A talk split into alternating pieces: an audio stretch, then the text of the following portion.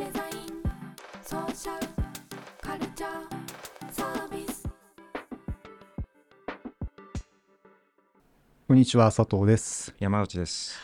はい。えっと、今回はちょっと初めての試みですけれども、えっと、私と山先生とごゲストを本日はお招きしてます。えっと、経営管理大学院と特定助教になられますね。えっと、まあ、我々の同僚でもあるんですけれども、柳淳也先生に本日はお越しいただいてます。よろしくお願いします。柳です。よろしくお願いしはい、よろしくお願いしま。ますす。えっと、柳先生、あの、今、まあ、あの、ちょっとお話ししたんですけど、我々の同僚であり、かつ、こう、うんやられてる研究の方向性とか、まはいあ、あの、なんていうか、ベースにしてるところっていうのが、割と私たちとこう近いというか、同じ学会行ってたりとか、うんまあ、親和性高いところで、まあ、お仕事されているので、まあ、そういう意味ではすごくこう、なんというか、近しい、いろんな意味で近しい、あの、同僚の先生だなと思ってるんですけれども、去年、あの、ご出版を、本をはい。ね、ご出版されておめでとうございあますと。ありがとうございます。いうことで、おめでとうございます。いや、あのね、大変ですよ。いや、やっぱしね、あの、いや、すごいですよ。あの、大変です本ねね、一はい冊仕上げるのってすごく大変なことだと思っていて、なんか、あの、で、あの、多分これよ、あ、ちなみに、あの、揺さぶる経営学、LGBTQ から問い直す企業の生産性というような本で、一応、学術書ではあるとは思うんですけれども、あの、一般の方が読むのがすごく良いなと、あの、いうふうに、一般の方って言い方変ですけども、あの、別に、あの、学術、アカデミックでない方も、やっぱり目を通していただくのがすごくいいなというふうに思ったので、まあ、あの、まあ、このラジオ聞いて、あの、なポッドキャストだ、えっと、読んでみようと思った方は、ぜひぜひ、ちょっと、あの、見ていただくのが一番いいのかなと思うんですけれども、まあ、今日せっかくなんでね、えっと、柳先生来ていただいているので、まあ、ちょっと本について少しお話をさせていただきつつ、えっと、まあ、ちょっとまあ、あのもう少し広いテーマでね、いろいろこう話をしていけるといいのかなと思ってるんですけれども、えっと、どっから行きましょうかね。えっと、どういうふうに説明したらいいかなと、こういうふうに思ってるんですけども、この揺さぶる経営学ってこう名前がついてるんですよね。じゃあ何をこう揺さぶるのやと、うん。揺さぶるってなって、我々もこう結構宙づるにするとか、なんか似たようなことを言ってるんですけれども、まあまさしくなんというか、まあ既存の経営学であり、まあ、既存のっていうのはあれですけれども、まあ、あの、割と日本とかでは主流になっているような、まあ、パフォーマンスを重視する。でそれはある種、えっと、経営をする人とか、まあ、一般の人たちも、どこかこう当たり前のものとしてしまっているようなものを、こうどうやって揺さぶっていこうか。で、それ、まあ、特にこの本に関しては、まあ、その生産性っていう部分、プラス、えっと、まあ、性的指向であったりとか性自認といったジェンダーというものがそれに絡め取らどう絡め取られていてどういうふうにされているのかっていうこと自体を問い直そうとされている本だというふうに思うんですけれども、いや、なんかありがとうございます。で、なんか、はいここまで完璧にまとめていただいて。いやいやまあそんなことはないんですけれども あの紹介いただいて。はい、はいありがとうございます。まあまあこれ以上ちょっとまああれなんですけれどもご本人からまああのちょっとお話ししてもらってもいいかなとそうですね。ははいい。あの、さっきのタイトルの話なんですけど、うんうんまあ、タイトルって最後に決めるん、決めたんですけどあ、最後に決めたんですか？いろいろこう、ビャーって候補があって、あ、そうですね、最後に。で、うん。実は揺さぶる経営学っていうふうにつつけたんですけどこう揺れる経営学うんうん。とかこう揺れる経営学っていうこうあののも実は候補としてあって、うんなんかこう結局揺さぶるこう何かをこう揺さぶろうっていう計画を揺さぶろうっていうのもあったんですけど、自分自身が揺れるっていうことも、許したいしそれも OK だよっていうふうにあこうこうか書きながらこう思っていたってこともあって、でも揺れるだとあんま伝わらないよねっていう 出版社とのディスカッションとか、まああのあの他のあの当事者の方とか、うん。まあ、なんかいろいろ出版に携わってるような方々との対話の中で、うんうん。まあ、揺さぶるの方がいいかなっていうふうになって実は落ち着いたっていうなるほことがはいありました。そうだったんですね。うんうんうん。いや実は今のポイントは戻ってこようかなと思っていたんですけどいや揺さぶるっていう書かれている一方でそのご自身が結構その揺さぶることの難しさだったり怖さ、どの立場からそれをしてるんだみたいなことをすごい葛藤されながら書かれていて、だからタイトルだけ見るとなんかこうなんというか外からこうなんか、うんうんねあのまあ、批判してみたいな風に見えたりする。まあ、そうではないっていうのが結構ずっと通底して書かれているところだなと思って、そうですね。今のそう話とすごい結構関係してんなと。確か多にそう分ね全く引用してないんですけど多分自分自身のし思考とか思想的にはおそらくこうスピバックの影響を受けていて、うん。ななんとなくこう誰が語ることができるのかみたいなことだったりだとか、じ自分自身のこうこうサバ,、まあ、サバルタンとか、まあうんあのそのなんていうんですかね自分自身の特権性みたいなものを自覚した上でこうだ誰がこう語ってんこう拾い上げられた声っていうのはもう拾い上げてしまった声でうんこう拾い上げられない声があるっていうことがあって、うん。その自分はゲイっていう立場でもちろん書いてるんですけども、うん。ゲイの中でもこういろんな立場があるよないっていうことを書きながらというか、まあこうあのまあ、修士時代も博士時代もずっとそれを感じながら生きてきたのでなんとなくこう自分自身がこう揺れながらこう考えながらでもこう結局自分自身がこう揺れているだけではこうダメで、うんうん。経営学っていうものに対してだったりだとか、まあ、マネジメントスクールとか、はあの小学部とか、まあ、そういった対象をも揺さぶっていかなきゃなっていうこともあって、うん。こう両方、あはい。はいはいはいはい。感じて書き、うん。書いてましたね。なるほどね。まあ、あのスピバックっていうのはそのはい。ね多分皆さんご存知ないと思うんですけどねうんまあポストコロニアルと言われる。えええ。まあ要するに語ることさえ許されていない存在みたいなんことですよね。うん。はい、うん。そうですね。そうですね。語れるのか語り得るのかっていう話。そうですね。でもうなんか結構今日お話ししたいなって思っていたことがまさしくそのことではあるんですが、まあ、ちょっとあの本の方にも少し触れようかなと思っていて、せっかくなん。でねあのちょっと少し戻ってお話実は今あのお話しくださったことっていうのがあの本の序章であったりとかまあ一章前書きもそう前書きとか序章ははい。すごくこう、まあまあまたあれですけれども、うん。すごくこうなんというかなんていうの？前書きとか序章って結構さっとさらっとこう、は 行くものが多いと思うし、まあ割とあのそういうものだと読みうん。読み手もそう思うところがあるんですが、この本あの当然ね、えっと、それ以外のあの研ご研究のお話をされている部分であるとかっていうのもあの非常にあの読み応えがあるんですけれどもやっぱりすごくこう序章とか初めのところで書かれている話、今今お話しくださったこととかが、やっぱり非常に最後までこう心に残る本だなというふうにすごく思っていて。で、えっと、そうそう、本に戻りましょうって話だったんであれなんですけど、まあ、序章でまずこう、えっと、マネージメント研究をクリティカルするっていうことをどういうふうに考えていらっしゃるかっていうようなことを、まあ、ご自身の立場っていうのも明らかにしながら書かれているわけですよね。で、まあ、あの、一章はもうちょっとこう、経営研究における生産性と多様性ということで、まあ、さっきちょっと、あの、言いましたけど、基本的にはこう、まあ、生産性を高めていきましょうっていうような言説を疑うことなく、まあ、あの、なんか突き進んでいるところがちょっとある中で、まあ、多様性ってものが、まあ、ある種それに取り込まれているというか、はい。まあ、そうやって語られたその中で語られてしまうその枠組みの中で語られてしまっているっていうことを、まあ、明らかにしていくっていうことをしてであのちょっとあれなのがあの2章のところであれなんですよねえっと、クリティカルマネジメント研究のレビューをされていて、ちょっとあのさっきもしかしたら落としちゃったかもしれないんですけれども、あのこの本はクリティカルマネジメント研究についての本だって書かれているところもあって、まあ、それがこう、まあ、柳先生がこう、あえて依拠されている、まあ、一つのあの研究の一派なんですけれども、まあ、あまりこう、日本の主流の経営学の中ではそこまでこう、なんというか、ああんまりこう、うん、話されてないっていうのあもあるのでってはいいうのがあってレビューされてるんですよ。ね。結構。でこことかも結構そのどういうところで議論が始まってはい。うんぬんっていうのをあの結構きちっとされていてこれ大変だったんじゃないですか？そうです。レ,、まあ、レビュー論文を書いて、まあ、そそれを元にあの作っているので、うんこの章のあのなんていうんですかねを作る、まあ、3年前ぐらいが大変だったので、あの実際にこの本にする時には大変じゃなかったんですけど、うんうんうん。もちろんただそうですねあのやっぱり経営学の中で研究している時にこうジェンダーセクシュアリティの話をしているとそれって経営学にとってどういう貢献なのとか、はいはいはい。ななんでねあなたはうんこうこういう研究をしてて、それがこう主主流のというか一般の社会に対してどういうインパクトを与えるのみたいな問いかけをすごいされてきたんですよ。ね。でそれに対していやいやマイノリティの権利って大事でしょとかいや私たちも同じ社会に生きてるんだからみたいなことをこう言うだけではこうなんていうんですかねこう経営領域の中であんまり説得力を持たないということもあって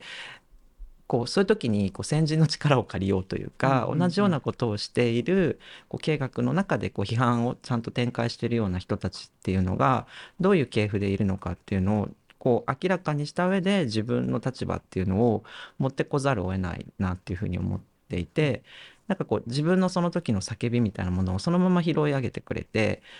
ってくれるような環境が多分あったらなんかこうこのレビューをもしかしたらしてなかったかもしれないんですけど、ある意味こうんううん。そういうこう批判があったのでこう論論としてちゃんとこう展開していかなきゃいけないなっていうことがあって、で海外の流れということで、まあ、イギリスを中心として生まれたクリティカルマネジメントスタイル、うんうん。まあ、ヨーロッパ中心にアメリカなんかでももちろんあの南米とかでもあるんですけどもっていう流れをこう紹介したっていう章になりますね。なるほど、はい。結構ここ葛藤があって、うん。本当はこう序序文とか序章的なこうなんていうんですかねこうこうな先行研究があってこう概念があってとかこうちゃちゃんとこう積み上げていくっていうやり方そのもので、こうアカデミアというか研究そのものが成り立っていると同時にでもそこからやっぱりこぼれ落ちてしまうものとか、そうじゃないとこうこう正当じゃないものっていうふうに見なされてしまうっていうことが問題としてあると思っているのでななんとなくこう序文みたいな書き方もうちょっと詩的なポエティックな書き方したかったんですけど、うんうんなんかそこはこうそこも揺れていたなるほどなるほど。ところははい、あるかなと思います。はい。どうしてもこうがなんていうか学術界の言説というかまあおはい作法にのっとって書くとということが求められている中で,、ですね。まあでもまあそれでもちょっとそこはしましょうとそうですね。いう話はいですよね。そのクリティカルマネジメントスタディーズみたいな話って多分はい。日本の人はあんまり多分知らない、うんうん。そうですよね。あの一定数ヨーロッパにはまあうん他のとこにもいるんだけれど、うん多分あんまり知られてなくって。でかつあれですよね。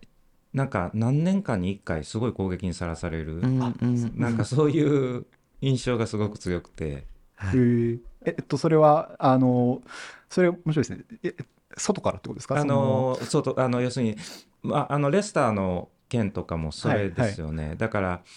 しあの CMS の人たちが一斉解雇されるっていう。うん。あの学校、そのその領域が全て潰されるみたいな、うん。で私の友人なんかはそこから別のところに移って、ほんだらそこでまた 同じことが数年後に起こるっていう。あのなるほど。そそんな感じです、そうか。CMS に対してなんですね。クリあとつまりえっとごめんなさい。クリティカルマネジメントスタディーズに対して攻撃的、えっとうん。要要はその学会の中だけではなく政治家とかから、うん。まあ、あの欧米の大学って、まあ、日本の方は全然ご存知ないんですけど基本的には企業経営としてされているので大学って日本の場合は結構教員の自治が強いですけど、うんうん。欧米の大学は基本的に企業経営のようにされ経営されてるので理事会の中に政治家とかがいたりいろいろあるんですよ、ね。なるほどね、うん。はいはいはい。まあどちらかというとそのまあ柳先生が取り上げられているような、こうえー LGBTQ ジェンダーの問題にだけじゃなくて、多分いろんなこう今ある既存の割とまあ我々の言うとこの意味のシステムみたいなものを割とこう解体していこうとかそのひある意味ちょっと距離取って批判的に見ていくっていう、まあ距離取ってって言い方ですけど、まあ、内部からこうっていうところがやっぱ CMS にはあるので、まあ、それではいっていうことなんですかね、攻撃。そうですね。はい。まあちょっと別の側面から見ると CMS の中ではジェンダーセクシュアリティはちょっと弱いというかあんまり議論されてなくて、そこはジェンダー研究者とか、まあ、フェミあのセクシュアリティに関する研究者で CMS だというふうに名乗ってる人は、まあ、あの批判も展開していて CMS の学会行ったらすごいあの白人の男性ばっかりすごいマッチョだったみたいな。マッチョですよね。マッチョですね。基本的にマッチョなんですよ。確かに。あの結構理論に強い人たちなので、確かに、うん、そうですね。その世界はそうか。なんかこうしなやかさとか弱さとかこうそそういうこうもの揺らぎみたいなものはなんとなくこう受け入れられがたいような雰囲気はあるっていうことをこう論文で書いていたりなるっていうのもほどはい確かあったと思います。なるほどなるほど。なあそうかそうかそういうのもあるわけ。だからまあマネジメント経営学的なところにいながら、まあ大体資本主義批判はい。とか、まあ、経営者に対する批判とか、まあ、要するに結構居心地悪いんですよ意味がわかりました、うん。はいはいはい。なるほどなるほど。まあ、我々もそうだから、まあそうですね。うん。私たちもそうだなとは思うけれども、まあそういう意味で結構あの近しいところがあるって話でもあるんですけれども。いやいやあのさっきちょっとねさらっとおっしゃってたんですけれどもなんか本でも書かれてたと思うんですけども、はいはい。まああんまりストレートに言うのはあれですけどこうなんでこうその性的な問題であるとかっていうのが経営とか企業に関わるのかっていう批判を受けたって書いていて、まあ、結構そんなことを言われるんだってちょっと結構衝撃的だっはいたんですよね、むしろそれって今こんもう絶対喋らなければ話さなければいけない、うん。向き合わなきゃいけないことな気がする。いや難しい一方で、でもなんかえそれ何関係あんのっていう批判をされているっていうようなものにまあ向き合う意味でもこういうレビューを入れられたっていうのはまああるのかなと思ったりも、まあ、したんですけれどもね、はい。うん、結構結構ねところどころそういう衝撃的な言葉を投げかけられているような。そうですね。いや衝私にとっても割と衝撃的な言葉をいろいろ投げかけられ、うんはい、ね。ましたね。よ要するに経営学にとって性とかがなんで関係あるんだという。みたいなことはそうそう。はい、えまあ、そのまま言うと、うんなぜ誰とセックスするかっていう性的な問題が経営や企業に関わる事柄なのかっていう、かみたいな感じでこう問題をわいうん。賠償化するというか、うんうん。うんされてきていてでね。でも多分それってこう自分たちが当たり前にせ制度的に守られているっていうことを認識していないからだろうなというふうにも思っていて、うん。あんまり考えたことがないっていうだけだと思うんですけど、うんうんうんこう同性パートナーが同性じゃないですねごめんなさい異性のパートナーがいる人は何かここ結婚してもこう婚姻一時金がもらえるとか木引きの休暇がもらえるみたいなものはでこう当たり前の当然視していてるんだけれどもそこがこう同性間だとないよねっていうところがこううん。抜け落ちてしまっていて、ただセックスするっていうそそういうことだけにこうイメージが飛んでいってしまうっていうような、何かこうその同性愛者の生活実態みたいなものに対するリアリティっていうことの想像力っていうのがないんだろうなっていなう気はしてますけど、はい。そうだからなんというか一性愛だから黙っていると異性愛が前提になってしまうというかなんというかねだから自然化してしまっている。で、はいまあ、柳先生本の中で書かれて、まあ、クリティカルマネジメントの特徴としてっていう、まあ、これ多分レビューをされてるんですけれども、うんうんうん。はい。まあ、非パフォーマンス思考であることはいっていうのと、まあ、それはなんかまあ生産性重視っていうことじゃないというか、まあ、それから距離を取ってみようっていうのがまあ一つとあと再帰性の問題ですね、はい。誰が書いてるのかっていうことだったり、誰がそれを語ってるのかむしろあの基本的に実証主義はどちらかというとそういうことを問題にしない。だから誰が見ても同じように客観的に距離を取ってなんか出来事が物事っていうのをなんか客体的に捉えていこうってするんですけど、まあ、そうじゃなくてっていうような自分自身がどどんな人でっていうことをまあ取り込んでいくっていうような意味での再帰性と、はい。あとまあ非自然化しようっていう、はい。まあ、これがまあクリティカルであるってことだと思うんですけれども、まあ、ここで言えばそのさっきのまあ異性愛みたいなことだったりっていうのがもう自然化されて当たり前になっちゃってて誰もそれがおかしいとも思わないっていう現状をまあうん批判していくっていうのがまあクリティカルマネジメント研究特徴ですよっていうふうに、まあこんなこんな理解で大丈夫？いえいえはい。もうありがとうございます。完璧です。っていうふうに、まあ、うんあのレビューで書かれていたっていうね、だからそうなんですこの本を読めばそれ分かるということなので読まれてみるとすごくいいのかなと、あのすみません。僕ばっかりベラベラ喋ってるあれなんですけど。まあ、あのちょっと本の話だけさっともう一回でも言っちゃうと、まあ、に1章がその中に2章あごめんなさい。2章がそういうレビューをされていて、はい。で3章4章でご研究をされてるんですけどあの面白くてデータセットを同じデータセットを使っていて、まあ、詳細の話はしないですけれども、えっとまあ、企業がどういうふうにそれを語っているかっていうのをある意味クリティカルマネジメントスタディーズにのっとらずにやってみるとどういう結果になるかっていうのが3章で、はい。えっと、じゃあ、えっと、クリティカルマネジメント研究の視座を入れて同じデータ同じデータセットでいいんですよね。同じではい。でえっと、それを見たところどうなるのかっていうのが4章で書かれていると。でそれをもって、えっとまあ、考察というような感じで、えーうん。マネジメント研究がクリティカルされたかっていうような、まあ、ちょっと問いかけの最後まとめの章があるというような、まあ、そういう本かなと思うんですけれども。なんかこの辺のあたりってなんかこういう構造にしようっていうのはなんか狙いがあったりとかあったんですか？そうですね。その自分の中での二面性にがあるっていうこともやっぱり分かっていて、うん。その実はそ修士ぐらいの時からあの LGBTQ に関する講演活動を、まあ、小学校中学校高校なんかの学校機関だったりだとか、まあ、労働組合とか企業向けの研修なんかをいろいろしていってたんですね。でその時に対象によって自分の話すトーンが違う変えてるなっていうことは、まあ、もちろん気づいていたんですけども、その企業に話す時にものすごいこう批判的なトーンで行くのは大変やなっていう。まあそれはですよねそうでしょうね。あの、まあ、あのよ呼んでくれてる人がいてっていう話もあって、うん。でそのななんだろう。そうそういうのもあってその第3章のところも、一応こう LGBTQ の施策がどういうふうに増えてったかとか、どういうふうにんんっていうふうなまあ自称主義的な、まあ、あの検討はしてるんですけど、それ自身も意味があるんだけれどもでそそれはどっちかというと多分企業研修に行く時の私のトーンみたいな感じのイメージがあって、なるほど。でも本当に言いたいっていうか本当にこう普段日常で接しているマイノリティのコミュニ、まあ、ゲイコミュニティに行っているとかクイアなうん。人々と会う時っていうのでこう常にこう思い起こされるっていうかなんて言うんだろうな。なんかこう頭の中にこう絶対あるようなものっていうのはやっぱりこう生産性によってこうほ包摂されるというか、こう取り込まれるような多様性と、そうじゃない人々っていう存在っていうのがあってそこがこうどうしても漏れ落ちちゃうよこぼれ落ちちゃうよねっていうのがあるのでそのトーンって違うなと思っていて。はい、なのでこれは多分自分の中の二面性でもあるなとは思っていて、はいはいはい。でもやっぱり三章みたいな分析だけだとそれはまあ経営学の主主流のというか、うん。今ダイバーシティ研究するっていう人はまあ参照的なものをや,、ええやるええ。やりがちなんだけれどもそれだけだとやっぱり良くないよねっていうのはあって4章書いたっていう。なるはいほど、そうですよね。確かに。それは、えっと、例えば、はい、えっと、ダイバーシティを高めると、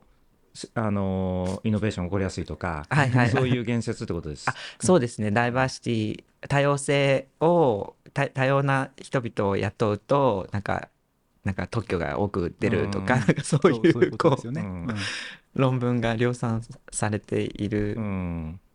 それをやってはいけないことですよね。はい。うん。うん。とも言い切れないっていう問題。そうそうでそううですよね。その企業のロジックの中でできることうん。と企業ロジックじゃなくて、まあ、福祉ロジックとか、まあ、福祉の領域とか別のこうところで解決できるもんでしなきゃいけないものとかがあるなというふうにも最近思っていてでも、まあ、全く何もやらないよりはマシかなとも思って企業がこうこうなんていうんですかね無尽蔵にこう人々を搾取するみたいなものよりは、うん。まあ、多様性って大事だよねって言ってるところの方がまだましやろなっていうふうにはいやそこがねそこが我々我々もねそう問題なんですよ、はい。それそこをやっぱり批判するじゃないですか。批判しますね。ね、でその時に「お前誰の味方や?」っていう話じゃないですか。うんうんまあ例えば何でしょう。大体まあ我々リベラルな人はポリティカリーコレクトとか、はい。まあ、要はその多様性大事だとか、ね。あの女性の権利をっていう言説の欺瞞を暴いて批判するんだけど、あの意図はいいわけですよね。うんうんうんだからそれを、を批判してそれをやめろって言ってるわけじゃなくてとかっていうはい話なんですけど、そうですね。うんうん。それ難しいところですよねサステナビリティとかも多分そう、ま、理論上は、はい。例えばあの多様性を高めることで、えーイノベーションイノベーションが起こるとか、あの生産性が高まるとか逆に生産性が高まるとかそういう言説は状況を悪化させてると思います。だけど、おっしゃるように、えっとないよりマシっていう側面はじ実はあってうんだから難しいとですね。難しいです。あのあとはその変数化されてしまうことの問題点が今すごいあるなと思ってて、はいはい。企業研修なんかでいくとなんかこう女性管理職の比率とか、まあ、なあとは最近 LGBTQ であるかどうかを匿名で聞いてそれを KPI にしようかみたいなことを言おではいはいはい。いるところもあってなんかこうん自分が何者であるかっていうものを、レズビアンであるとかゲイであるとか、まあ、女性であるとかっていう風なとか、まあ、あとはあのエスニックマイノリティとか、まあ、いろいろあると思うんですけどそういうこうある変数にこう変えられてしまってそれがこう上がった下がったで、はいはいはい。こういい悪いみたいになるっていうのはすごい良くない。良くないけど、うんうんうんでもアファーマなんていうんですかそのクォーター制みたいなものを導入してるところがとかっていう議論もあるじゃないですか、はいはい。日本じゃあ日本はどうなのみたいな話も実際はあるので。うん。って思いながらうんねそうですね。そこは我々も結構ね、い変数化つもいろい。ろ話をしてて悩ましいところはい。ではあるなと思うんですよね。なるほど。やっぱ3章と4章とそこは結構そういう、はい、そういうなんというか柳先生の持っているこう葛藤に裏打ち、なんか裏付けられているというか。でもまあタイトルが面白いなと思って、えっと、うん。3章の方がだから実証主義的に、えっと、はい。それを見ているのが企業の多様性の包摂と活用っていうふうに書いていて、4章が一見すると同じような感じなんですよね。企業のの後にカッコついて利用可能な多様性の包摂と活用っていうふうになっていて、そ ね、そこが多分まああのそうですねなんというか、はいでこれ鍵括弧あれなんですよねそのちょっと距離を取ってるっていうあそういう、はい、意図がありますね。はいで書かれてるっていう感じですよね。うんまあ、ちょっとあの細かい内容とか結果みたいなことはあの実際手に取られるのがあのいいのかなとは思うので、まあ、今日そこの話してると終わらなるのであれですけど、まあ、3章4章はそういうような感じで、はい。で、まあ、5章にまとめが来ているはい。という感じですよね。まあ、人命事件の時はクリティカルされたかっていう話なんですけれども、これはんどうなんですか？その最後の 5章のところは。えーいやどうなんですかね。それは多分読み手の評読み手によって完成されるものだと思ってはいて、本本っていうものとかす全ての何か書かれたものって、うんなのでそれはクリティカルされたかどうかはなんか判断してほしいなっていうふうにも思いますし、でもクリティカルされ最後に書いてるんですけどされたっていうふうになった瞬間にもうクリティカルさを失っていってるんだっていうふうには思っていてなんかこの本がこう出版までこぎつけたっていうことそのものがこうある意味こうなんていうんですかねまだまだですけどでも受け入れられているっていう側面もありそのはい。うん。もっともうちょっとこう学会とかその経領域の中で苦しい立場だった私がこの本が出せたっていうことそのものがうん。なんかこうもうちょっと違うプロジェクトにどんどんどんどんやっていかなきゃいけないんだろうなっていうふうには今思ってますね。うん。うんうん。そうですよね。これはまあどんなものでもそうだと思うけれども、うん。なんというかなな何？批判してそれで終わりとかまあ揺さぶってそれで終わりっていうわけでは全くないと思うし。そうですね。揺さぶってそれでその揺さぶりが成功したのであれば、それはもう揺さぶりにはななってないってことですよね。だろうなとはいはいはい。気がします。だからなんか私たちがこう意味のシステム解体するって話をするんですけど、それって新しい意味のシステム作って閉じてしまって終わりっていう話をしているわけではないっていうところが結構あってずっとこう、まあ、ある意味で揺さぶり続けるとか、その解体の動きっていうのをなんか捉え続けなければいけないっていうところは多分あるような気がしていて、まあ、そういう話とも結構なんというか今のお話は結構同じところだよなって、だから書ききれないんですよね。多分何を書いても多分言葉足らずだし、まあそのちょっと違う話かもしれないけれども、でなんか書いたそばからなんかちょっと批判したく自分が書いたこと自体をまたちょっとクリティカルに見たくなるっていうことの繰り返しがすごく起きるなと思っていてもうそれでもやっぱり何とかして書く。とりあえず書くってすごくあの大事だなとうん。あの思っていてだからまあ冒頭のいや本書くってやっぱすごくいい、とりあえず形で出すっていうのはやっぱすごくこうあのです。すごいことだなとはい。あの僕はまだ出せてないんであの思うんですけれどもね。うん。やっぱりうん。あの論文とか投稿するとはい。査読とかでうん。結構そういうのが通らないっていう状況結構あるわけですか？はいそうです。私はあいやそうですね。いやそんなことはないかもしれない。あのそんなことは私はどっちかっていうとそうですね。うーん。意外とそんなことないなってに日本の場合は意外とそんなことないなとは思うんですけど、ちょっと私あんまりえ英語でジャーナルとかに投稿しした経験がこの領域ではあんまないのでわからないんですが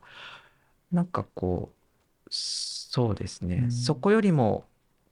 書くことって何なんだろうってうん。自分の中で戸はい惑っ自分のそう自分の中での方が実は大きくてこうそのフォーマットに当てはめることって何なんだろうかとかここういうジャーナルでこういうふうにお金を取っててこういう経済が回ってるうん。領域で何かアウトプットこう継続的に出そうとするっていう試みって何なんだろうかとか、そっちの方をこういろいろ考えてしまうのででも自分も生き延びることは大事だからパブリッシュとか、まあ、出も版ね。しなきゃいけない、うん。あのうん。ジャーナルに投稿しなきゃいけない。っっていう方がやっぱり気になっていて、じゃんじゃんじゃんじゃが出そうとかっていうふうに思えてチャレンジしてたらなんかもうちょっとそこに明確に答えれるのかもしれないんですけどこっちの領域だとしんどいとか、なるちょっと自分の中でなんかこううん。生き延びるために投稿してるっていうところがあるかもしれないなと。うん。思っています。はい。うん。ちょっと明確な答えにいやあのうん。多分査読の時に多分結構こうなんじゃないかなと思うのは、例えば LGBTQ のことを書いた時に、うん。それに近い領域の人が最も厄介であるみたいな話が多分あってまあなんでしょう。我々エスノメソドロジーで論文書いたらエスノグラファーが査読者にあると厄介なんですよね。うんうん。うんとかね。えっ、と要するに同じだと思ってうん。査読すると全然違うとか、はい。だから、まあ、LGBTQ のテーマで書いたらフェミニストの人々からすると文句が出るとか、なんかいろいろあるじゃないですか。確かに、うん、なんかそれは、うん。要はそのあからさまな、はい。なんて言うんでしょうあのまあええっとひすなんか LGBTQ に対する差別の査読があるとかじゃなく、うんうんむしろ逆にあのそそうじゃないところから、確かに。うん。うんうんうんうんうん。まあインターセクショナリティの話もあるじゃないですか。要するにはい。黒人の女性にとっての敵は白人の女性だみたいな話もあって、そのまあなんかやそ結構ややこしいなっていうのは思うなるほどなるほど。うんうんそうですね。だからあのすこれまあ聞いてる方がそのあの論文のレビューとかの話あーとその本の出版の話とちょっとごっちゃになるとあれなんですけど、まあそうですねあのなんかわ私のイメージとまあ感覚だと、まあ学術書とはいえやっぱり本の方が割とこう自由に自分が言いたいこと書けるところは、うん。まあ幅としてはあると思うんですよね。まあ、ある意味女性さえ取ってれば出版はできるところが、うんまああの出版社とまあまあ女性なくてもねまあ女性はまあそうですねね女性なくても別にあれですけれども。あ女性っていうのは女女性じゃなくて、えっとあそうか。出版 女性の女性です。出版女性そうそう。あのお金を出してくれるあそうですね。っていう意味お金あそうごめんなさいごめんなさいあの日本語難しいんですはい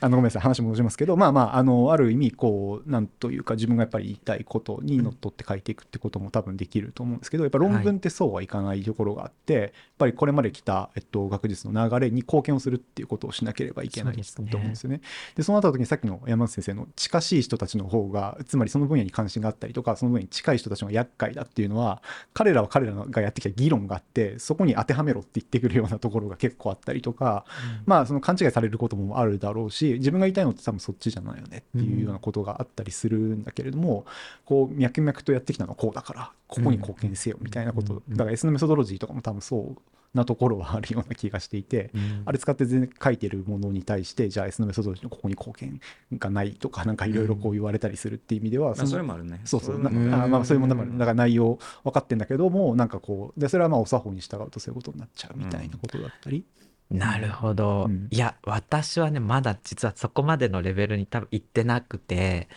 経営学の中で LGBTQ の研究してる人っていないんですよ。いないいないって多分言ってしまっていいと思うんです。けど、うん。あまあ、あのあ日本の中でっていうはい、博士課程のとか修士だったらいるんですけど、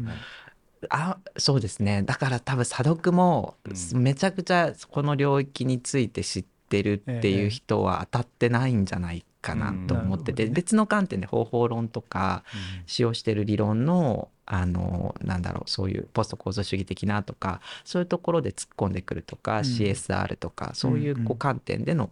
あの、うん。はいうん。コメントは来ると来るんですけど、もちろん。いやあの多分ね重要なことはこういうことだと思うんですよ。えっとこういう差別とかってうん。ねあの人種主義もそうですけどあの、まあ、性的なものもそうですけど結局誰か悪いやつがいるわけじゃないっていうか、まあ、あのうんそれはいるんだいる場合も多いんですよね。うんうん。まあその人種主義に関しては特に、まあ、あのはい。ミソジニーとかあの、はいそういうのもそうですけど、えー、とそうじゃなくって問題は意味のシステムうん。であるっていう問題が実はあってだからよく言うのはあの人種差別に人種差別主義者はいらないっていうね。だから人種差別主義者がいなくても人種差別は起こるっていうまあそのシステムの問題ですよね。であのだから問題はえっと、た一番問題はカラーブラインドってそのもうい肌の色なんで関係ないっていう言説が一番人種差別的だっていう話があって、まあだからなんかあのそういう LGBTQ とか多分フェミニズムもそうですけどそういう話をすると、なんかすごい悪いやつがいるんじゃないかみたいな議論になる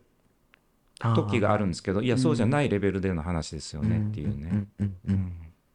そうですね。まあそういうのもいるんだけど。とんでもない悪いやつもいますけど、うんはい。確かに。いるけどでも一般、うんうん。あの大大多数の人はよくありたいって思っていそうそうですよね。るんですよね。はい、うん。そうですね。そう。だからやっぱりこう 構造の話とか そうそうなって、まあ、教育とかそうそうならざるを得ないような、うんうん。よくありたいってみんな思ってるんだけどそう。うまくいってないっていう。ええええはい。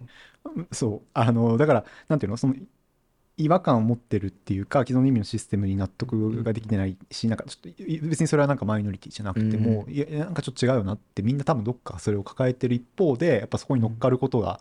まあ、正直楽に生きられる方法でもあって、えっと、だからそういう意味で共犯関係にあるっていうところがあるんだと思うんですよね、既存のこう意味のシステムみたいなものに乗っかっていくっていうこと自体がね。だからなんかなんていうのみんななんかよよくよくありたいっていうのはちょっとあれかもしれないですけどまあでもなんかちょっとおかしいなって思ったりもしているような気がするんですけど、まあなんかうんなんとなくこう流されていくところもあるしっていう。なんか最近こう意味意味のシステムっていうことの理解がわわからない。ちょっとわた私は多分完全に分かってないんですけど、ディスコースの分析をしている時にディスコースとリアリティは違うみたいなことうん。をこう言わ言われることがあってでもこうそれに対しては私は明確にディスコースっていうものもリアリティそのものだし、まあ、げ現実そのものだしそのななんていうんですかね書かれてることとか書いてることってことですよねディスコース。でそういったものだけをこうなんていうんですかねく空中戦みたいに扱ってるように思われたりするんだけれどもでもそれがじ実際はそういうことの積み重ねによって本当に今生きてる人々のその現実の困難さに直結物質的な困難さにつながってるんだっていうことをやっぱり粘り強く言わなきゃいけないなっていうふうにはうん。最近思ってて。ごめんなさいちょっと脱線したあいやいやいやいや全然まさにそれ本質ですよね。うん。だからあのディスコースとか意味とかそういう水準の議論をするよりも、目の前で苦しんでる人の権利をなんとか確保する方が大事だっていう、まあある種の政治があるじゃないですか、だからまあ女性 LGBTQ とか、あるいはあの移民とか。うん。で、まあ、それはアイデンティティポリティクスっていうかアイデンティティの政治っていう。でそれを主張するってでそれ確かにけんあの虐げられてる人をの状況を改善する、うん。すごく大事うん。なんだけれど、そのアイデンそれによってアイデンティティをより強固にしてしまうという問題があって、でそのそれをその言説を切り崩そうという政治もあるわけですよね。でこれはあのどっちがなんて言うんでしょうどっちが正しいという問題ではないんだけれどあのまあ後者の方が、ね、実は根深いうんわけですよね。うんそのまあなんなんて言うんでしょう目に見えてないし気づいていないようなあの権力がはい起こっている。だからうん多分実証主義って言ってる時にあの問題は要するに状況を客観的に分析して、まあすあのまあ、現現現実現実をちゃんとこう正しく捉えてあの問題を解決していきましょうみたいなことっていうのが、えーがあるとするとそれ自体は何も悪いことをしてないように見える。うんところがあのそそのその仕組み自体に実はものすごい権力はいがこう関与してるっていううん問題ですよね。うんあのだからそれの水準で語っていかないといけないっていう、なんていうのか。うん。そういうそういうことですかね。はい。うん伝わったかな、なんか難しい。いやいやいやあのあると思います。で、その、まあ、言説とかの話になってきたので、まあ、なんかこう、本を読んでみて、まあ、あの、冒頭でも少しお話をしたんですけども、やっぱり前書きであるとか、序章で書かれていることっていうのがすごく、まあ、あんまりこういう本質的ってあんま言葉あれですけど、まあまあ、すごく、うん。あの、そこがなん力強いなっていうふうに思っって読ませていただいたんですね。でそれは、まあ、柳先生のご自身の立場からの葛藤だったりとかも含めた、まあ、あの話になっているんですけれども、まああのまあ、さっきからね少し話になっているようにあのそもそもこうご自身の語りっていうのが他者の経験を奪っているのではないかっていうことが、まあ、何かを語ると、まあ、そういうことを、まあ、裏で感じてしまうっていうような話を書かれていて、まあ、要は、えっと、まあ、えっと、ご自身がゲイであるっていうことで、さっき、まあ、ご自身もおっしゃってたように、あれですよね、LGBTQ のこう授業で講演に呼ばれたりとかって学校でこそうされるわけですよね。そこでそうすると、えっと、おそらく、あの、これ読んでる方が悪いとか全然なくて、読んでる側からすると、まあ、あの、LGBTQ というくくりの中の、にいるマイノリティの柳先生っていうことでお話しください。当事者の方ですって言ってきて話すわけですよね。で、そうやって話すわけだけれども、おおそらくそれってじゃあ他の他の人たち、個々の人たちを代表している言葉になってるかというとそうではない。いやどこまで行っても柳先生、柳先生でしかないしっていうところで、まあ、ある意味大学にいてこういう研究をされている柳先生がそういう場で何かを語ること自体がそれ以外の人々の、まあ、要は同じ立場にいる人たちの声を奪ってるんじゃないかっていうような話だ声を奪っている声を奪っているっていうこと。でまあそれってまあもっと言うとそもそも減票することができるのかっていうようなことにもつながってくるのかなと思うんですけど、そこがそすごくなんというか大きな問題だしあのそこをちゃんと書かれていること自体が、あの非常にこういいなと思って見てたんですけどそうあありがとうございます。そうですね。そのアイデンティティの話が今出てたと思っていて、そのゲゲイであるとかっていう集合的なアイデンティティでまとまることのこう功罪っていうのがあるなというふうにはやっぱり思っていて、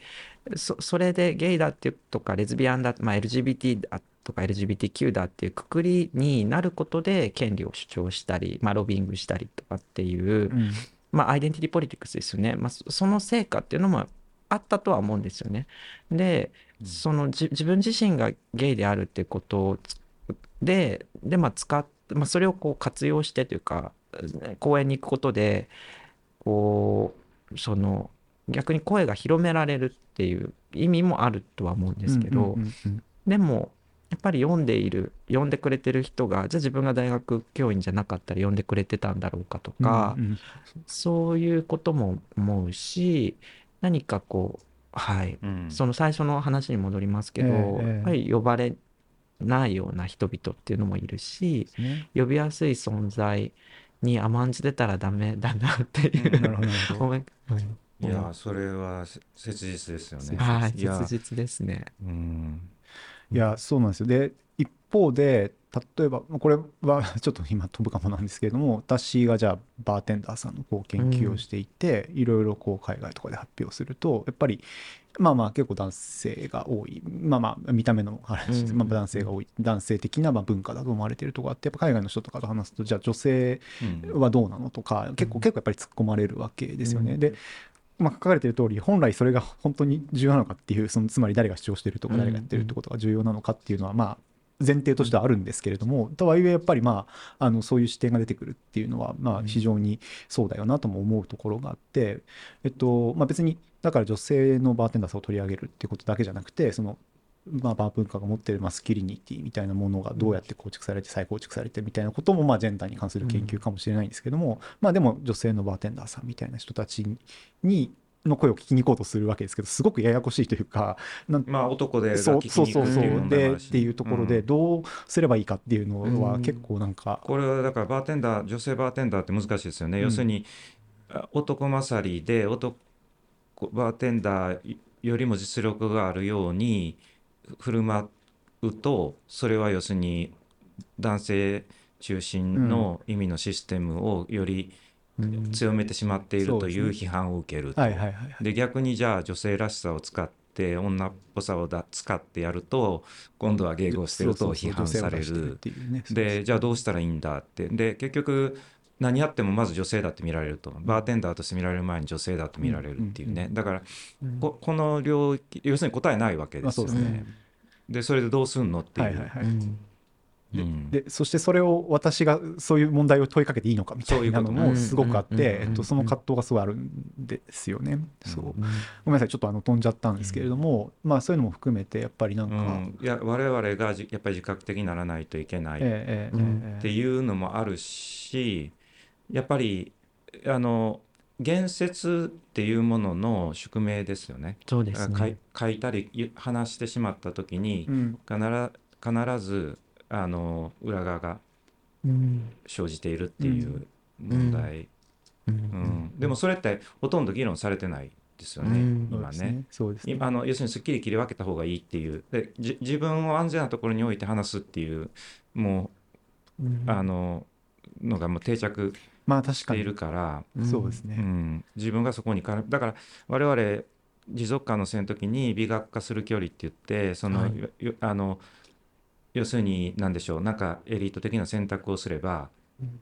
例えば何でしょうね、えっとプラスチックバッグを使わないとか、うん。あの選択をしすればあるいは EV を買うと、うん。あのいあの電気自動車を買う、はい。買ったらなんかこう問題解決したんじゃないかみたいな問題が一番問題であるみたいな話で、うん。それは何かというとそのあのまあまあそもそもそそんなエリート的な選択で解決できると思っているしまあ近代的な枠組みは問題であるっていうのもあるんですけど、やっぱり自分を安全なところに置いて、まあそれまあ美しい魂と呼ばれるわけなんですけど自分はちゃんとやってるみたいなね、うんでそれこそが問題であるなるほど。あ、うん。あのなんて言うんでしょう。なんかゴールデンウィークでむっちゃ空港混んでてもう嫌だと。じ自分がそこにいるってね。じ自分が 自分が ちょっとなるほど。そういう。自分が原因なんだっていう話ですよね。うんあのそそこがだ結構大事。う。うんん。そうですね。なるほどね。はい。リフレクション大事。そうですね。だからそういう意味ではだから私も自分のジェンダーだったりとかそういうものを消せるわけではないからうん。多分それでも聞かなきゃいけなかったりするんだろうなとは思ってただ誰かを傷つけてはいけないと思うんうし、まあそそういうのはまあ気をつけつつ自覚的になりつつ、でもやっぱりなんかだからやらないっていうのはちょっと違うかなっていうのは今ちょっと話しててやっぱりあの思いましたけれどもね。うん。うん。うん。ただまああの非常にややこしいもややこしいというかあのうん。難しい問題だな。いやでもすごいさっきのだからやらないっていうのは良くないっていうのは本当そう思ってて、うん。こう考えたりかんずっと考えちゃうと、うんうん。こうなんか誰か傷つけちゃうから動けなくなっちゃううんなと思ってて、でもやっぱり人と人とが、ま、交わることでうんうんうんね、うん。こう行為がっていうか、まあ、あアレント的に、まあ、行為がとか社会ができてうん。いるって思うとやっぱりこうはい。そうですね。動かなきゃいけないのは確かに確かに。動かなきゃいけないんだろうなとは。いや本当にそうですよね、注意深く、注意深そうそう。うん。く、うん。いや、うん、うん、いやでねやっぱりこれせっかくこんな機会でせっかく来ていただいて話してるので、うん。やっぱり問題の核心うん、うん、はい。にそうですね。入っていくと、うん。やっぱりそのまあこう言っていいのかちょっとどこまで同意しされるかわからないですけど、まあ、LGBTQ の人たちをちゃんと包摂してっていう、ん。あの多様性大事だって言ってる言説のほとんどが実は問題であるっていう、問題がうん、ですね。あってだからなんていうんですかその、まあ、表彰？表彰っていうのはその表すになんていう象徴のうん、表彰レプレゼンテーションですね、うんうん。だから、まあ、言説っていうことと一緒で話すっていうことと一緒だと思うんですけど表彰には表彰が失敗するっていうか表彰には捉えられない表彰すると必ず排除されたものがあるっていうね、で、まあ、表彰するってことは意味を与えるってことなんで我々まあそれ意味をシステムと呼んでるんですけどそのひ表彰には必ずあのそれが捉えられないうん。そこから排除されるものがある。うん、で、まあ、結局その多様性大事だよねって言ってでそれがさっき言ったように変数とかに置き換えられていったり、うん。えっとまあ、メインストリームのメディアで多様性が大事だみたいな話はい。をすれば、すあのするとですねあのまあ要するにそこでなんか問題が解決したかのようになっていくっていうことと、うんそのそのりまあ理路整然としたそのロジックが必ず排除を生み出しているっていうものに目をつぶってしまうっていう話が多分あるんです、はい。で我々はその表彰が失敗する地点っていうのを手がかりにいくとやってるんですね。それを、まあ、意味のシステムから排除されるものっていうのは意味が与えられないので無意味になるっていう、うん。まあその無意味を捉えようっていうのがうん基本的な考え方なんですけど、なんかす結構ややこしいけどでもそれちゃんと言わないといけないなっていうふうに思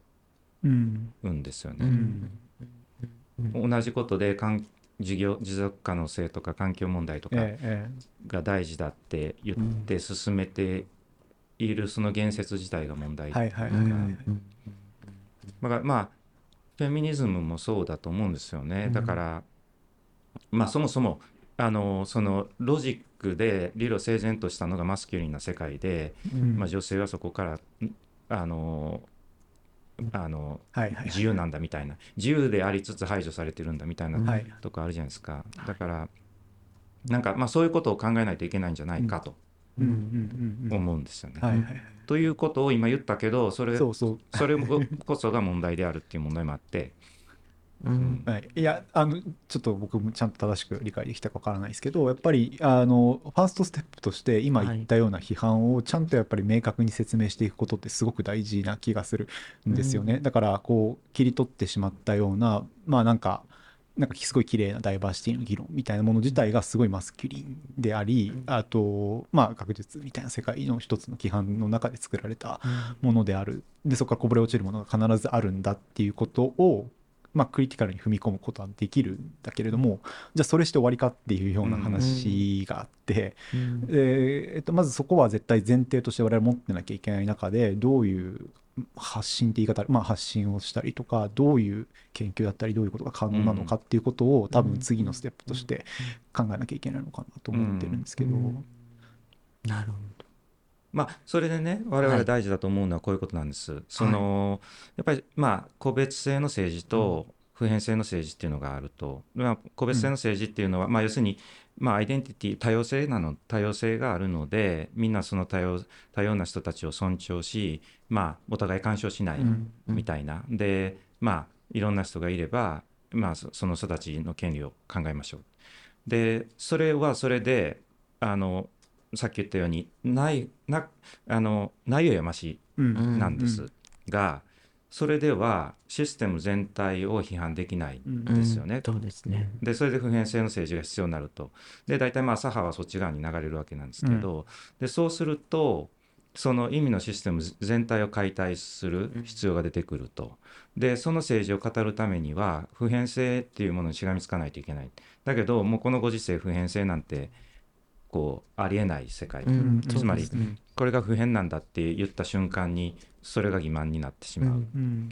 でまあその時我々の考え方はあのその意味のシステムから排除された何者かこそが普遍性であるという、まあ、こういうことを考えるわけなんですよね。あのなぜかというと意味のシステムをこう成立させるために、あの排除しないといけなかったもので、それは意味のシステムを支える根幹にあるものうんだと思うんですよね。うん。でだからまあなんて言うんだろう。何もできなくなるとかそういうことがある中で突き進まないといけないけれども、あのそそのさっき言った表彰から表彰しきれない排除された何者かっていうものをきちんと捉えることで普遍性の政治が可能になるんじゃないかと、うん。まあ、これが我々の掛け金なんですよね。うん。なるほうん、だからあの LGBTQ+ っていう存在、まあ、そこで名前与えられ、そういうラベルが貼られていること自体が、まあ、もうすでに意味のシステムの一部になってしまってるんですけど、そうじゃだけどそそここそが大事だっていうね、どうん。まあ、それをまあ私が言うとまたそれ問題なんだけど 問題だと思いながら言 言わざるまあまあでもそうです。うん。言わざるを得ないというか、う言うし言っていくしかないっていう、うんうんうんうんうんそうですよね。なるほど。うん。なんか今お話を聞いてて思ったのはそうですね。こうままた戻っちゃうんです。物質に立ち返るっていうことを、が大事だなとはやっぱり思っていて個別具体的な性の物質的なこう困窮だったりだとか困難さっていうことにこうふ普遍というかこう大きなものを見ながらも見ていくしでこうよく、まあ、ツイッターなんかで誰かが亡くなった時に、こう追悼の文章なんかが並んでいる時にあこの人はこんなにたくさん追悼されててなんていうんですかね、まあ、し死んし亡くなお亡くなりになってるのにいいなって思うことがあるんですよね。うんで一方で誰にもこう知られずにというか追悼されることもなくなんかこうこう亡くなっていってしまう人がマイノリティにはたくさんいて、うんこう全ての人がっていうよりは誰かが誰かのことをこうちゃんとこう追悼するようなそういうこうなんていうんですかねこう全ての人がが全ての人っていうのではなく個別に誰かをこう追悼できるようなうん追悼するような、でそれがこううんディスコースにも、まあ、言説にもつながってるしそれは物質にもつながってるしっていうふうなことを考えなきゃいけないなとは思うんっています。はい。うん なんかいやでねだからおっしゃる通りで、いや実は個別個別性がうんはものすごく大事なんですよね。そうですね。あの大事であるがゆえに、うんあの個別性がまあその表彰っていうか意味のシステムうん。から、うん。まあ、抹殺されてしまうところ、すね。地点があり、うん。でだからもう難しいところですね。だから個別性を起点に動かないといけないんだけれど、うんうんでもそれでえなんて言うんでしょう。個別なものだけが存在しうん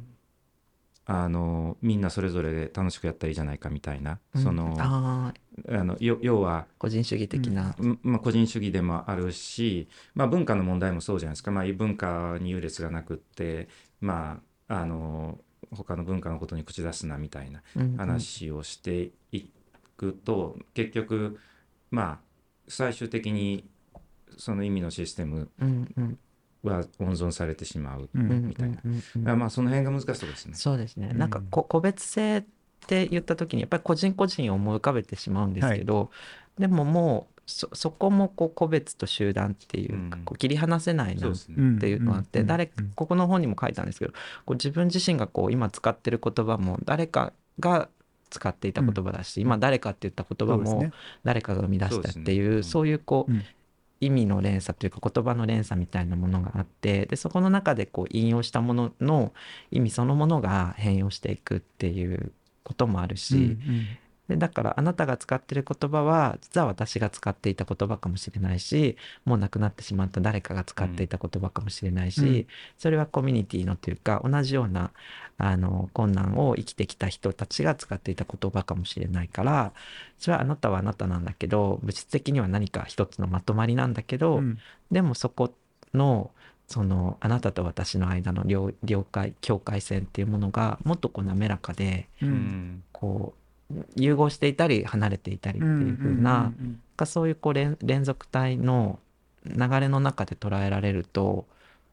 いいのかなと今はい思いました。なるほどね。なるほど面白い。うんうん。うん。だから裂け目があるっていう話を多分書かれていて必ずそのなんというかまあこ個別同士個々個の間にもあると思うし、個と集団のところにも多分裂け目みたいなものあるんだけれども、まあ一方でその裂け目にかけてるんだっていうことも書かれたりとかもしてたと思うんですけれども、そうですよね。やっぱりそういうふうに捉えられるかどうかっていうのってうん。多分すごく大事だなと思いますね。うんうん。うん、まあまあね。いや難しい。うん、いやでもねだから結局何もできないだけど言わざるを得ないし、うん言ってもそれが失敗してしまうし、まあそうですね。っていう中だけど言わないといけないっていうそうですね。結局そこなんですよね、ええええええ。だからもう要するに自分で自分の言葉を選び取るっていう。そうですね。まあす失敗ししてるんだけど選び取るっていうね、うんうんまあそこですよね。そうですね。なんか別の概念をこう急に持ってくるのはあれなんですけど概念というかこうよ欲望みたいなのもきっとキーワードになってくるんだろうなと思ってそれでも誰かに会いたいと思ってしまうとかそれでもこうこうありたいって思うっていうのはうん。何かこうこう内なる欲望って呼ぶべきなのかそ,、れは何かねスピノザだったらなんか別の言葉を使ってたりまあいろんな人はいろんな言葉を使ってると思うんですけど、そういう衝動のようなものそうですね。確かにを考えるっていうのも大事なんで考えてらっしゃると思うんですけど。いやーなんか確かにそうですね。欲望まであり強楽でありというかうん。失敗することが前提分かってたりとかそれはなんかややばいことだと思いつつも、多分それをやり続けなければいけないと思ってる時点で多分、うん。そういうものにこう我々自体が駆動されているところはうん。あるなと。うん、いやそこねおっしゃったこと非常に大事だと思うんですよ。だからその意味のシステムを解体する政治っていうのを掲げた時にはい。なんかこうそんな堅苦しいことをしてどうするんだっていうかね、うん。うんうん要するに、えっと、正しいことを主張してこれをやりましょうっていう政治って絶対成功しないじゃないですか。うんで結局それを人々が欲望しないといけないっていう問題があってで我々はそこまで持っていきたいんですね。うん。あのこれ正しいからうん。もう人種主義が良くないから人種主義やめましょうみたいな話をしてもしょうがなくってうん。でそこの背景にある欲望をつかんでそれをむしろ増幅させるってはいいううん。だからまあその我々の出発点は欲望は革命的だとはい言ったドゥルーズさんガタリさんから来るんですけどまあ要するにそういうことですよね。だから欲望をなんとかあのうん。捉えると。うん。で実はあ我々のねここからはい。アクロバティックで怒られるんですけど、これ要するにまあ要するに、えー、と普遍的な政治をすると意味のシステムを解体すると。でじでもそれこそイノベーションですよね。だからうんつまりイノベーションっていうのは意味のシステムを解体することなので、うん。ということは、まあ、そういう政治をするっていうことはイノベーションだよねっていうふうに、あのでイノベーションをすること自体何が悪いんだっていうね、まあまあ、イノベーション自体が悪悪者とされている、まあ、ある種もう古臭いものでもあるし、まあ、それで企業が設けてきた悪悪い悪者にされてるんだけど、うん。それの何が悪いんだっていうか、うん。うん。そう思うんですけどね。なるほど。なんかすごくこう今日ずっとお話をしてて、なんか本当は柳先生の本の話をしなきゃいけない。いやそう全然全然全然。いやいやいやいやっぱりそれはね結構やっぱあなんかね方向が。いや多分同じこと考え同じこと考えてるんですよ。はい。そうあのそうなんか年末にやったおさらいよりも綺麗にこれまでのポッドキャストをおさらいできたような 内容になっちゃいましたけれども図らずしも。あのでも本当に多分かなり近しいことを、えー、と考えベースに持って、えー、とやってるなっていうのが、まあ、だから話してみるとやっぱりそうだなって、そうですね。うん。結構分かりました。けれどもね。うん。いやーもうちょっとなんかいろいろ話したいしどうじじゃあどうやって我々こうやってね、まあ、研究者という、まあ、学者である我々がうんうん何をこうどうやってやっていくかっていう話とかはね、まあ、またいろいろお話できるといいなとはい思うんですけど、なんか今現在次,、うんうん。次に取り組まれてることとかなんか、うんうんうん。あのーなんて言うんでしょうね。えっ、とこの続きというか、うんうんこの本の続きというか、はい。なんかももし現状とか。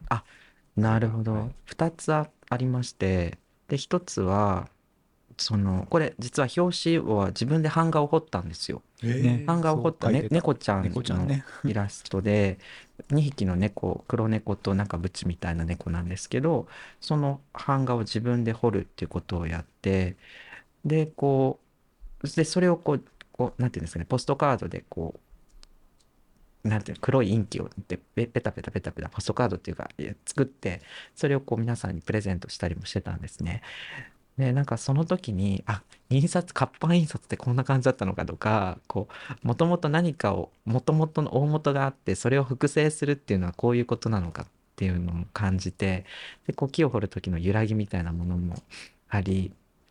何かこう自分で自然とこう彫刻刀を使って対話をするってすごくいいなっていうふうに思ったんですね。うんでその今ははいなので、まあ、教育実践とかあの研究の側面でも何そそのもちろん LGBTQ とかジェンダーセクシュアリティの問題を取り上げたり考えたりする中でこう自然とどういうふうに対話するのかとかし自然の中での自分自身の立ち位置みたいなものをうんどう確認して関係性を作っていくのかみたいなことにちょっと関心があるっていうのが1点目とあとで2点目がちょっと全然変わるんですけど今セックスワーカーの研究をちょっとしたいはいはないと思っていて、えーっとはいまだあの全然すんちょっとインタビューをまだ2件3件ぐらいした段階なんですが、何かこう言えることがはい次なるチャレンジということでセックスワークの研究をしたいなというふうに思ってます。うん面白いですね。すごい興味があります。いい報告ができるように頑張ります。いやいやいいや。いやま期待してます。はい。あぜひまたいろいろ議論できるとはい。嬉しいなと、はい、思います。ぜひぜひ。はい。ではちょうどなんか霧のいい時間になったんですけれども、はい、えっと本日すみません。お時間をお取りいただいてありがとうございました。ありがとうございます楽しかったです。じゃあこんな感じで今日はおしまいにしたいと思います。ありがとうございました。ありがとうございました。はい、お疲れ様でした。お疲れ様でした。ありがとうございました。ありがとうございました。あのこんな風にいつも終わってから反省会するんですけれども、はいまあなんかは本番も結構なんというか。ね、今日もほとんど打ち合わせなしで あれしてるんですけれども、まあまああのでもまあ反省会はもうちょっと砕けた感じでなるほど。ちょっとまあ用で聞いた、まあ、久野君とか桜井さんとかにもちょっと入ってもらいながらと思うんですけどどなんか久野君とか桜井さんとか何かあればっていう。えー、柳先生聞いてみたいこととか。なんか僕は、はい。あの演劇をしていたんですよ。しいてしているんですよずっと。なんでそのなんか演じるっていうことがすごい、まあ、ずっとなんか関心としてはい。あって、ある上で一方でなんかその普通に生きる自分としてなんて言うんでしょう例えばなんか仕事をするとかまあ就活の時に特に悩んだんですけど、まあはいなんていうかこう自分を何かこう型にはめていかないといけないみたいなところのなんか違和感みたいなものを持ったりとか、でも働き始めてからもいろんなコミュニティに属していてでなんかその一個のなんか型みたいなのにはい。あのはまることになんか変に意識的になっちゃって、なんか難しいみたいな、まあ、そういうところでなんかこう揺れみたいなのを感じてすごくその本もすごくあの面白く読ませていただいたんですけど。なんかそこで聞き方が難しいですね。なんかそういう全然全然なそんなはい。無理に無理にそうなんかそうですか？みたいな。あでも、あと、はい。僕のパートナーが実は、あの演劇人というかあ演出をしてたり舞台賞を作ってるんですよ。えーはいはいはいはい。でよくなんかね家でもはい。いろいろやってます。あのいろいろあの なんか。いきなりささあの叫び出したりとか。ああそういうこと。ああなんかそのはい。いろいろななんて言うんだろう。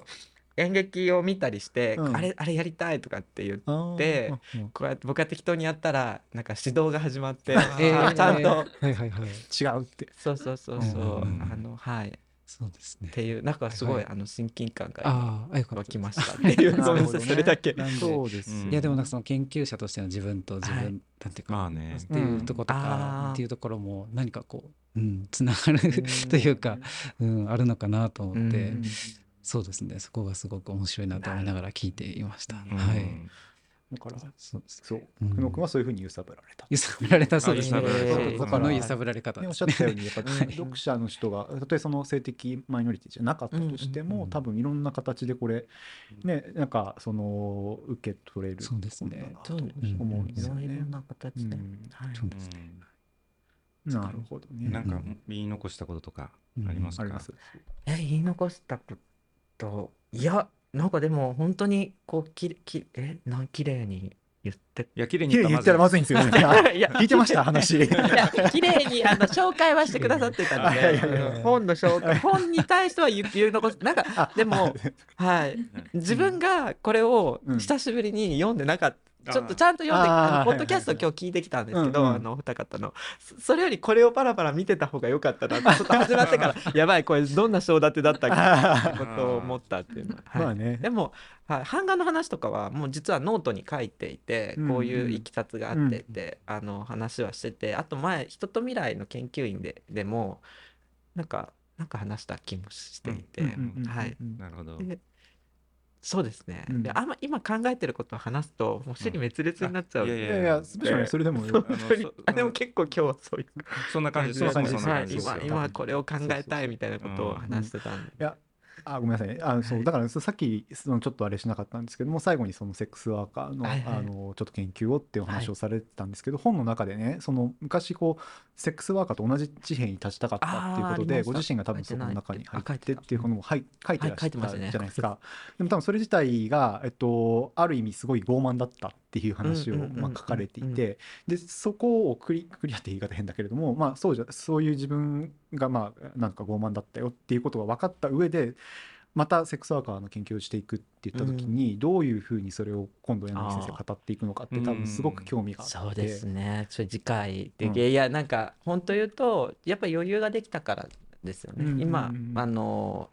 はい。今きょ兄弟で勤務できててお給料を、ま、毎月うん定額でもらえるうん状況にな定額はいもらえる状況になったっていうのはやっぱ大きくて、多分博士時代セックスワークの研究やりたいと思ってた気持ちは今とあんま変わらないと思うんですけど、うん。まあ、状況が違ってたなっていう LGBTQ だけでもチャレンジングだったみたいなのはあると思う。まあね。あの時はできなかっただろそうっていうのは、そうですね。簡単に言うとええええ。うんでもうん。すごくねそこら辺ってなんかね日記みたいなのもつけられてね書かれてて本とかにも出てたからなんか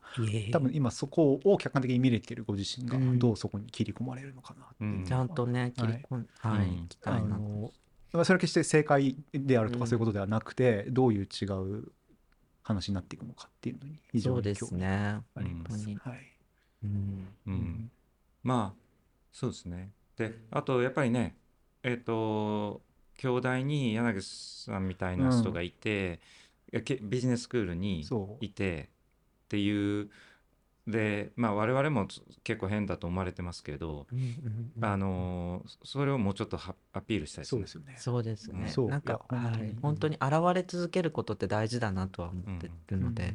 確かにおっしゃる通りだなと、うん。ないですよね多分他にそういう議論ができるビジネススクールって。ない。ない。ないと思いますね、うん。そうですね。